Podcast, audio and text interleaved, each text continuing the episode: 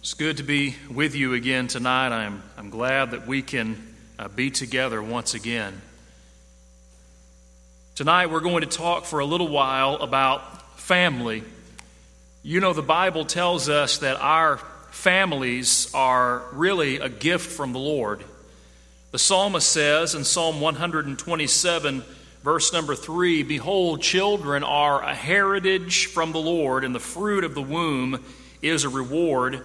Like arrows in the hand of a warrior, so are the children of one's youth, and happy is the man who has his quiver full of them.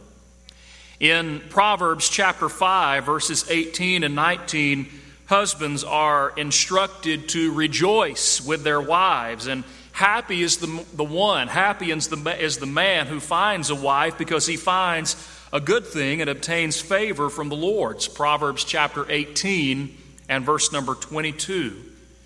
Our families are blessings from the Lord, but we should also recognize that the state of our families and our relationship or status in them can affect our relationship with God. For example, consider what we learn in Leviticus chapter 18, verses 24 to 30, or in Romans chapter 1, where we read about what God has to say for those who step outside of God's design for the family. Or Matthew chapter 19 and verse 9, and 1 Corinthians chapter 7, where we read what the scripture has to say about unauthorized marriage unions. Or 1 Peter chapter 3 and verse number 7, where the Bible tells us that if a man does not dwell with his wife according to knowledge, it can hinder his prayer life. Families are a gift from God, but we should also recognize that the state of our families and our position, our status in them, can affect our relationship with God. And so, therefore, it is important for us to uh, consult the instruction manual, if you will, God is the one who designed the family. God is the one who has set out the parameters of the family. And God is the one who has, who has, desi- who has, uh, uh, who has set out instruction for how we are to conduct ourselves within our families. And so, therefore, we ought to, we ought to consult the one who has designed family in the first place. God says in Proverbs chapter 22 and verse 15 that foolishness is bound up in the heart of a child. He says in Proverbs 29 in verse number 15 that a child left to himself brings shame.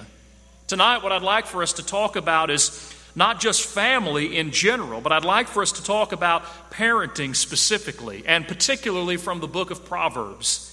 If we're trying to consult God's Word, we want to look for uh, the uh, look at the instruction manual as it pertains to family and as it pertains to parenting. You'll be hard pressed to find a better place to go than the book of Proverbs. Proverbs has a lot to say about raising children. Proverbs has a lot to say about being parents and being grandparents for that matter. And what the book of Proverbs will tell us, first and foremost, is that the parent's chief resource for parenting their child is the law of God and persistent and consistent instruction in the way of God. Proverbs chapter 3 and verse number 1 My son, do not forget my law, but let your heart keep my commandments, for length of days and long life and peace they will add to you. Proverbs chapter 3 and verse number 23, Solomon says, Then will you, uh, if you uh, keep wisdom and keep discretion, then you will walk safely in your way and your foot will not stumble. Proverbs chapter 4 and verse number 12 speaks of his steps not being hindered when he walks and him not stumbling when he runs. And all of that is dependent upon listening to the instruction and guidance in the way of God. So, with that in mind, what I'd like for us to do with what time we have available to us tonight is I would like for us to just notice some points that the book of Proverbs makes as it pertains to being a parent. Some things that the book of Proverbs will tell parents that they need to be sure to teach and to remind their children of. And I'd like for us to just read several passages from the book of Proverbs together and see if we can just reflect on some of the instruction that is found therein. First and foremost, parenting from Proverbs begins by number one, training our children to listen to instruction. Training our children to listen to instruction. One thing we should keep in mind when studying Proverbs is that, for the most part, it is written from the perspective of a father to a son. It is as if a father is sitting his son down and saying, I want you to listen, and I want you to listen well because I'm going to tell you some things that if you will heed them and apply them, they'll make your life a lot better. And so it shouldn't surprise us then that over and over again, we find throughout the book of Proverbs these passages that encourage us to listen and not just listen in the sense of audibly hearing the things that are said, but listening in the sense of hearing them and then thinking about them and then putting them to action. It's very similar to what we would find uh, by way of example in Psalm 1 the psalmist talks about meditating in God's word both day and night, and he says that the blessed man is the man who meditates in the word of God day and night. Meditation has two parts. There is number one, there is this taking the information and churning it uh, in our minds over and over again, like the cow chews cud, chewing on it and thinking about it and wrestling with it. That's one part. But the second part is working to find ways to apply it. So, if we're thinking about a passage from God's Word that has to do with anger, for example, or with kind speech, we're thinking about that passage and we're mulling it over uh, over and over again in our mind. But then as we go throughout our day, we're looking for, actively looking for opportunities to be able to apply the passage that we're thinking about to our life two parts of meditation. So, when we see, for example, in Proverbs chapter 1 and verse number 8, listen to this My son, hear the instruction of your father, and do not forsake the law of your mother. Or Proverbs chapter 2 and verse number 1 My son, if you receive my words and treasure my commandments within you. Proverbs chapter 6 and verse number 20 My son, keep your father's command and do not forsake the law of your mother. Over and over again, when he says listen, when he says treasure, when he says keep, when he says hear, go in your mind to Psalm 1 and think about meditation. He's not saying, I want you to just audibly hear what I'm saying and let it go in one ear and out the other, as we often say. He's saying, I want you to listen and I want you to listen carefully and I want you to think about it and I want you to listen with a view toward application. Just one side note before we move on.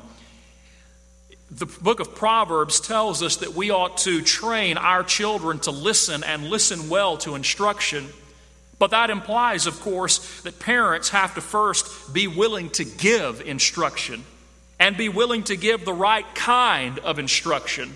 That means that we're going to have to invest ourselves in the wisdom that is from above and in the, the Word of God. We're not going to be able to teach that to our children if we're not ready, first and foremost, to learn it, receive it, and apply it ourselves.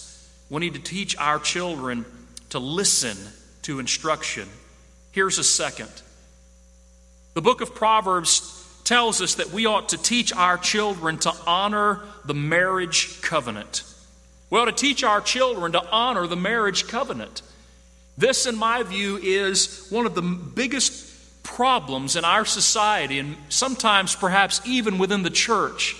Sometimes folks view marriage as something that's a convenience, or sometimes folks view marriage as even a burden. It's a drudgery, it's just something that we, we have to do.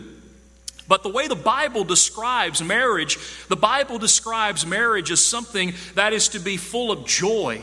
The Bible describes marriage as a good, even a great thing. And the Bible describes marriage as a covenant. that a man and a woman make with one another and that they make with God, and they're expected to view that covenant with joy and with appreciation and with gratitude, but they're also expected to view that covenant with faithfulness. And the book of Proverbs will emphasize the importance of faithfulness over and over again.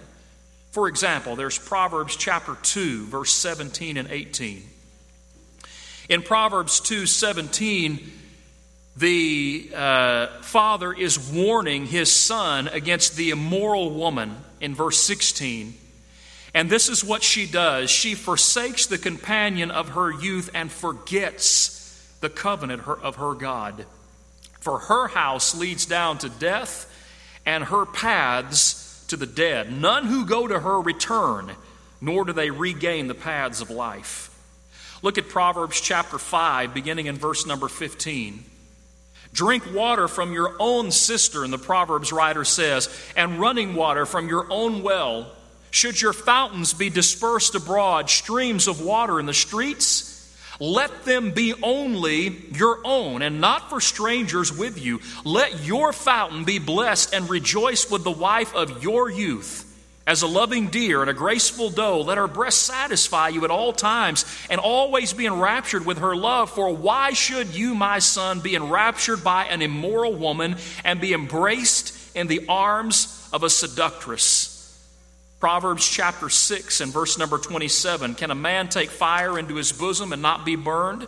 Proverbs chapter 6 and verse 32 uh, Whoever commits adultery with a woman lacks understanding and he who does so destroys his own soul. What is the Proverbs writer seeking to emphasize time and again, over and again? He is seeking to emphasize the importance of faithfulness in marriage.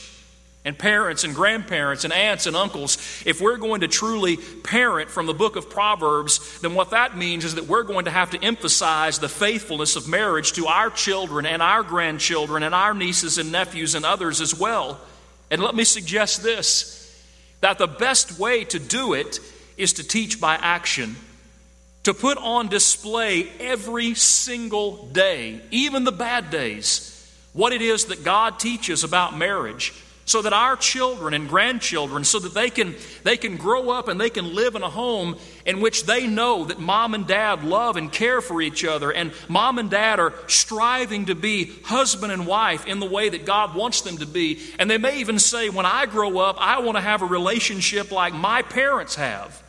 We ought to set the bar and we ought to set it high and we ought to set it based upon what God's word teaches us as it concerns marriage and the marriage covenant Number three, parenting from Proverbs means that we teach our children to be mindful of the harvest. Teach our children to be mindful of the harvest. What do I mean by that? Look at Proverbs chapter 5, verse 21 through 23. Listen to these passages. Proverbs chapter 5, beginning in verse 21, Solomon says, For the ways of man are before the eyes of the Lord, and he ponders all his paths. His own iniquities entrap the wicked man, and he is caught in the cords of sin. He shall die for lack of instruction, and in the greatness of his folly, he'll go astray. Listen to Proverbs chapter 7 and verse number 23. Till an arrow struck his liver as a bird hastens to the snare, he did not know it would cost him his life. Listen to Proverbs chapter 11, beginning in verse number 19, and then we'll see how we can tie these together. Proverbs chapter 11, verse number 19 says, As righteousness leads to life, so he who pursues evil pursues it to his own death. Those who are of a perverse heart are an abomination to the Lord, but the blameless in their ways are his delight. Though they join forces, the wicked will not go unpunished but the posterity of the righteous will be delivered. Each one of these passages, in a different way, emphasizes the universal law of sowing and reaping. And on and on throughout the book of Proverbs, we will be reminded of the fact that choices have consequences. If we choose to follow wickedness and unrighteousness, then we will reap the fruit of wickedness and unrighteousness. But if we choose to follow the paths of righteousness, if we choose to seek and serve and obey God, then we will reap the fruit thereof just as well and even in more abundance. That is, again, to my mind, a lesson that is sorely needed in our current day and time, and that is the law of sowing and reaping. That choices have consequences. That if I do something wrong and if I make a mistake, then I have to own up to that mistake. I have to deal with it. I have to make it right, and I have to deal with the consequences. But the same applies to doing right. If I make the right choice, if I do the right thing, then I get to enjoy the fruit of making that good decision. If we fail as parents to impress the reality upon our children that choices have consequences, whether they be good or whether they be bad, if we fail to consistently require that consequences be given out based upon the choices that are made, then we are failing our children and doing them a great disservice. Because the moment that they leave our house and walk into this world, they're going to be punched in the gut and slapped in the face with the fact that life is difficult, and you, if you make a bad decision, you're the one that has to answer for that. The Bible tells us, the book of Proverbs tells us that we've got to teach our children to be mindful of the harvest, be it good or be it bad. Number next, number four. Parenting from Proverbs means that we ought to teach our children to choose proper priorities. Proverbs chapter 8, beginning in verse number 5, listen to what Solomon says. He says, Oh, you simple ones, this is wisdom crying out, rather. Wisdom says, Oh, you simple ones, understand prudence, and you fools, be of an understanding heart. Listen, because I will speak excellent things and from the opening of my lips will come right things, for my mouth will speak truth. Wickedness is an abomination to my lips. All the words of my mouth are with righteousness. Nothing crooked or perverse is in them. They are all plain to him who understands and right to those who find knowledge. Receive my instruction and not silver, and knowledge rather than choice gold, because wisdom is better than rubies, and all the things one may desire cannot be compared with her. We talk all the time about how there are things that this world uh, exalts, carnal things that this world looks at and places a high measure of value upon. And yet, those things, in contrast to reality, and that is the reality that God's Word enjoins upon us, are really worth nothing in the grand scheme of things. You know the passages in 1 Timothy chapter 6 about how the love of money is the root of all kinds of evil and how many people have pierced themselves through with many sorrows trying to follow after these things? That's the principle that the Proverbs writer is impressing upon us in Proverbs chapter 8. Wisdom says, Desire me more than silver, desire knowledge more than gold, because what I have to give, what wisdom has, has to give, is better than anything that a man might be able to imagine in existence in this world. Are we impressing that upon our children, upon our grandchildren, upon the next generation in general? We ought to remind them that there are some things in this world that are far, far more important than the things that this world tries to value. Look at the same proverb, chapter 8, verse 18. Wisdom continues and says, Riches and honor are with me, enduring riches and righteousness. My fruit is better than gold, yes, than fine gold, and my revenue than choice silver. I traverse the way of righteousness in the midst of the paths of justice, that I may cause those who love me to inherit wealth, that I may fill all their treasuries. We have got to teach our children to properly prioritize, to always put the things of God first, no matter the cost, no matter the sacrifice, the inconvenience, maybe even pain that comes with it. God and His desires come first always. We've got to teach our children that principle. Number five, we should teach our children to be open to correction. We should teach our children to be open to correction. Look at Proverbs chapter 9, verse 11 and 12. Proverbs chapter 9, we'll read verse 10 to 12. The scripture says, The fear of the Lord is the beginning of wisdom, and knowledge of the Holy One is understanding. For by me your days will be multiplied, and years of life will be added to you. If you are wise, you are wise for yourself, and if you scoff, you will bear it alone. What is the Proverbs writer? What is he saying? He's saying that if we will allow wisdom to instruct us and to correct us, whenever we step out of line, that that will be far, far better for us in the long run. Listen to Proverbs chapter 10 and verse number 17. Proverbs 10 17 says, He who keeps instruction is in the way of life, but he who refuses correction goes astray. Proverbs chapter 12 and verse number 1 Whoever loves instruction loves knowledge, but he who hates correction is stupid. Amazing, isn't it? How clear and how really common sense uh, we, uh, the, the Bible uh, uses to communicate. When we talk about correction, of course, we have to remember that the point of discipline is correction. The point of discipline is pointing a person in the proper direction. It's all about guidance. It's all about trying to properly equip someone to be the person that God would have them to be. We talked this morning about people who too often think emotionally as opposed to thinking rationally.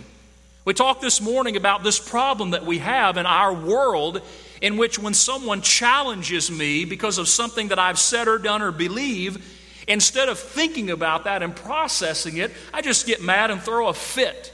We see far too much of that in our world. But what the Proverbs writer is trying to tell us, what God is trying to tell us, is that we ought to train our children not to get mad and to be offended and to throw a fit and act ridiculous whenever someone seeks to correct them, but rather to take a step back and look at the thing rationally and objectively.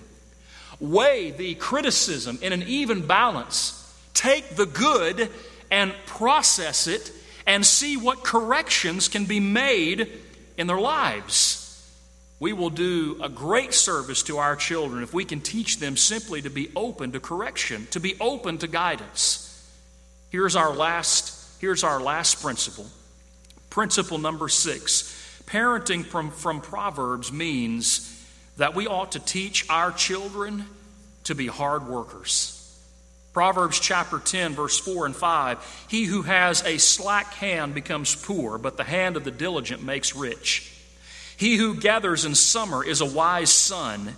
He who sleeps in harvest is a son who causes shame. Proverbs chapter 13 and verse number 4 The soul of a lazy man desires and has nothing, but the soul of the diligent shall be made rich. Proverbs chapter 13 and verse number 11 Wealth gained by dishonesty will be diminished, but he who gathers by labor will increase.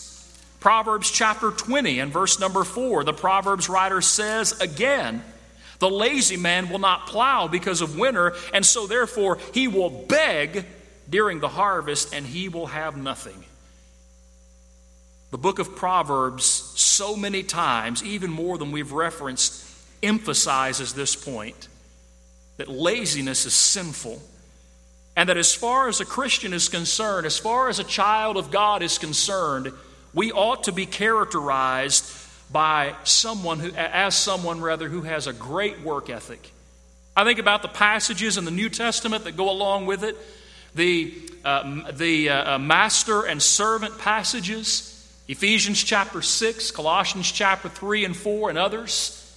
The modern day application of that has to do with the employer employee relationship. And what God tells us in those passages is that as Christians, we ought to be the best employees that anyone could ever find. That we ought to give everything we have and, and pour ourselves into the effort that we give for our employer, and that we ought to do it with the right attitude. We ought to do it for the right reason, and we ought to do it heartily as unto the Lord. Again, what a great problem we have in our world. So many people who do not have this kind of a work ethic, but we ought to, if we're going to train our children the way that God would have us to, we ought to teach them and train them to be hard, hard workers. Proverbs will go on and tell us that we ought to teach our children to be self disciplined. Proverbs chapter 16 and verse 32. It will tell us that we ought to show our children that righteous living brings about self esteem and self worth. Proverbs chapter 19 and verse number 8. It will tell us that we ought to warn our children about the evils and the dangers of alcohol. Proverbs chapter 23, verse 29 and following and that we ought to teach our children that greatness comes only through humility. Proverbs chapter 26, verse 6 and 7. There is so much to be found in God's Word, and particularly in the book of Proverbs, as it pertains to how we live, but specifically as it pertains to how we parent, how we grandparent, how we prepare in whatever, uh, in, uh, in whatever capacity the next generation May God help us to look and to think carefully about these principles and do everything we can to instill them not only in ourselves, certainly that's required, but especially in the generation that is to come. We're going to offer the Lord's invitation now, and it may be that there's someone here this evening that has a desire, has a need to respond, perhaps to become a Christian, a child of God. Do you believe that Jesus is the Son of God? John 8 and verse 24. Are you prepared to repent of your sins? Luke 13 and verse 3. Confess your faith, Romans 10, verse 9 and 10. If that's the case, and the Bible says that God will add you to the church this evening. Maybe you're a Christian and there are some things in your life that are challenging you. Perhaps some things that we can talk with you about. Maybe we can pray for you and offer some encouragement. It would be our privilege to do so. If you have need, then we invite you to come while together we stand and sing the invitation song.